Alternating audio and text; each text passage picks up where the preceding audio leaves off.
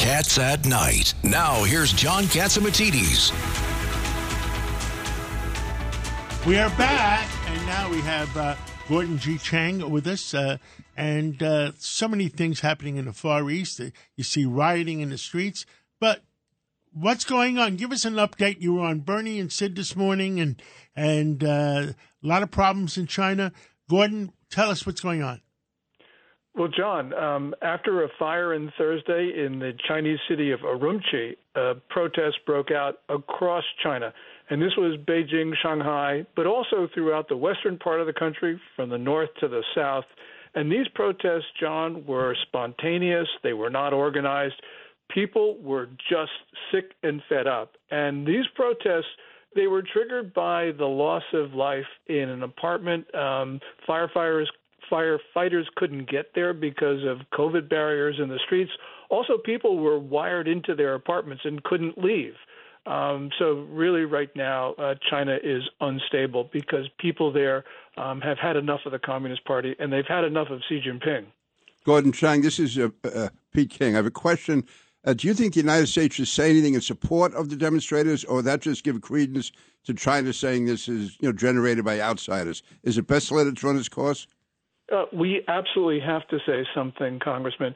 Um, the United States stands for freedom and democracy. Right. We have to talk about it loudly. We've got to talk about it proudly, and we've got to remember that we are in an existential fight with China. You know, it's not because of anything that we say or do, but China believes that it must destroy the United States because they're worried about the inspirational impact of our values and our form of governance on the Chinese people.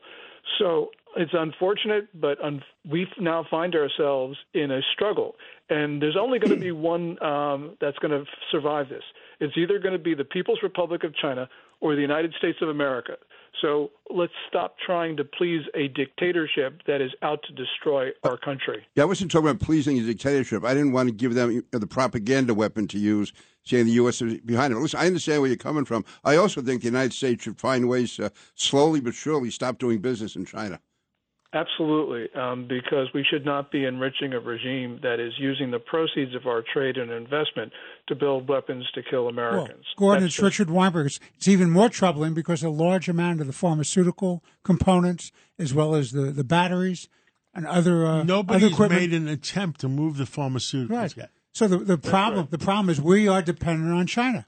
Unless we unless we want very few antibiotics, uh, how do you move? Uh, well, President Trump actually, in the last months in office, came up with a plan uh, basically to fund the development and production of active pharmaceutical ingredients in the United States. Now, his plan misfired. Um, it was not competently put together, but at least he was thinking about it and tried. The Biden administration is doing nothing in this regard, and we absolutely cannot rely on China for pharmaceuticals because we know in the early stages of the pandemic, they actually threatened to cut off pharmaceuticals to the United States if we didn't do what they wanted. So this is just unacceptable. And Gordon Chang, back to that fire that broke out in Urumqi. Am I saying it correctly? Uh, yeah. yeah, people's doors were locked from the outside. There's actual video of this that they went around and did this. The Chinese Communist Party did it. 44 people burnt to death, including a three year old. We just had Bill O'Reilly on before, and we're talking about good versus evil and you have the communist regime that doesn't believe in a god. So to them, to them, a life lost is meaningless to them. They don't care about thou shalt not kill. We're dealing with a, an evil dictatorship that has absolutely no moral compass. So how, you know, this, how can we actually even, you know, try try to do anything. What can be done when you have a regime that just doesn't care that 44 of their own people will burn to death? Yes, and it's not just 44 people, of course. It's yes. been tens of millions of oh, people yeah. over the course of the People's Republic. But those 44 deaths um, are the ones that triggered the demonstrations and the protests across China on Friday, Saturday, and Sunday. Um, you know, Lydia, I, I couldn't agree with you more. Um, and when we start to look at what the regime does, we can understand that we cannot coexist with it. You know, it's unfortunate. We'd like to coexist with everybody, and it would be nice if we can get along with China, but we won't be able to do that as long as the Communist Party is around. And I know that's a lot for a lot of for Americans to accept, but nonetheless, we have seen the hostile propaganda. We have seen them um, try to spread COVID try to sell fentanyl into the U.S. This is just an all-out assault That- on the United Gordon, States. that fentanyl crisis is coming through the southern border wouldn't be happening unless the ingredients were going into Mexico and mixed by the cartels to come into the United States. The Chinese Communist Party could stop that, couldn't they? Of course, because they're behind the fentanyl gangs. These fentanyl gangs are large, they're well organized, they're international in scope, they launder their proceeds through the Chinese banking system, and in the Communist Party's total, total surveillance state, these gangs could not operate. We know that China uses Chinese owned TikTok to propagate the glorified drug use. They want to kill Americans. That's 77,000 Americans last year who died from overdoses of illegal fentanyl. So we should consider each of those a murder. Gordon, why how, is how co- oh, serious? ahead. how serious are you, do you see it? I mean, you're one of the. Uh, I guess the uh, as far as China goes, you're one of the experts. On a scale of one to ten, how effective is this uh, protest? Um, today, you can put it maybe at a three uh, on the ineffective range, um, but this is not going away, John, because the Chinese people have just had enough of the Communist Party, and there's going to be a long term struggle between the party and people.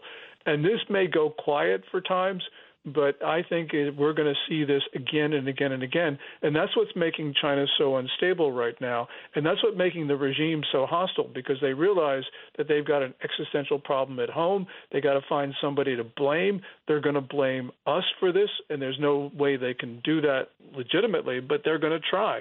And that means troubled relations between the United States and China, which is going to be unfortunate, but it, that's what it is. Gordon, why is COVID spreading the way it is? Is it because of the inadequate vaccine they have, or uh, you know, is there some other reason? Th- That's a great question. Um, China has um, a number of vaccines, like about seven of them, but only two of them have been widely used, um, put into people's arms. Those two vaccines are not effective at all at stopping Omicron. So the regime actually believes that isolation is the only effective defense. And um, so, therefore, they've got this draconian zero COVID policy, which they go to enormous, uh, to any lengths to stop disease, as Lydia just talked about, including welding people into their own uh, apartment units with tragic consequences. Welding we them into their apartment. You know, they, they lock them in like they're self-confined in their apartments as a jail. Yeah. Some people have only been wired into their apartments, um, but some people have actually been welded into their apartments. Um, and that means that uh, in a case of a fire, you know, they're going to die if that fire reaches their apartment. Unbelievable. Gordon G. Chang, thank you for the update, and we'll talk to you later on in the week. And well, whatever happens, happens. Thank you so much. Thank you. Thank you, John, and thank you, everybody. Thank you. It's Cats at Night. on the Red Apple Podcast Network.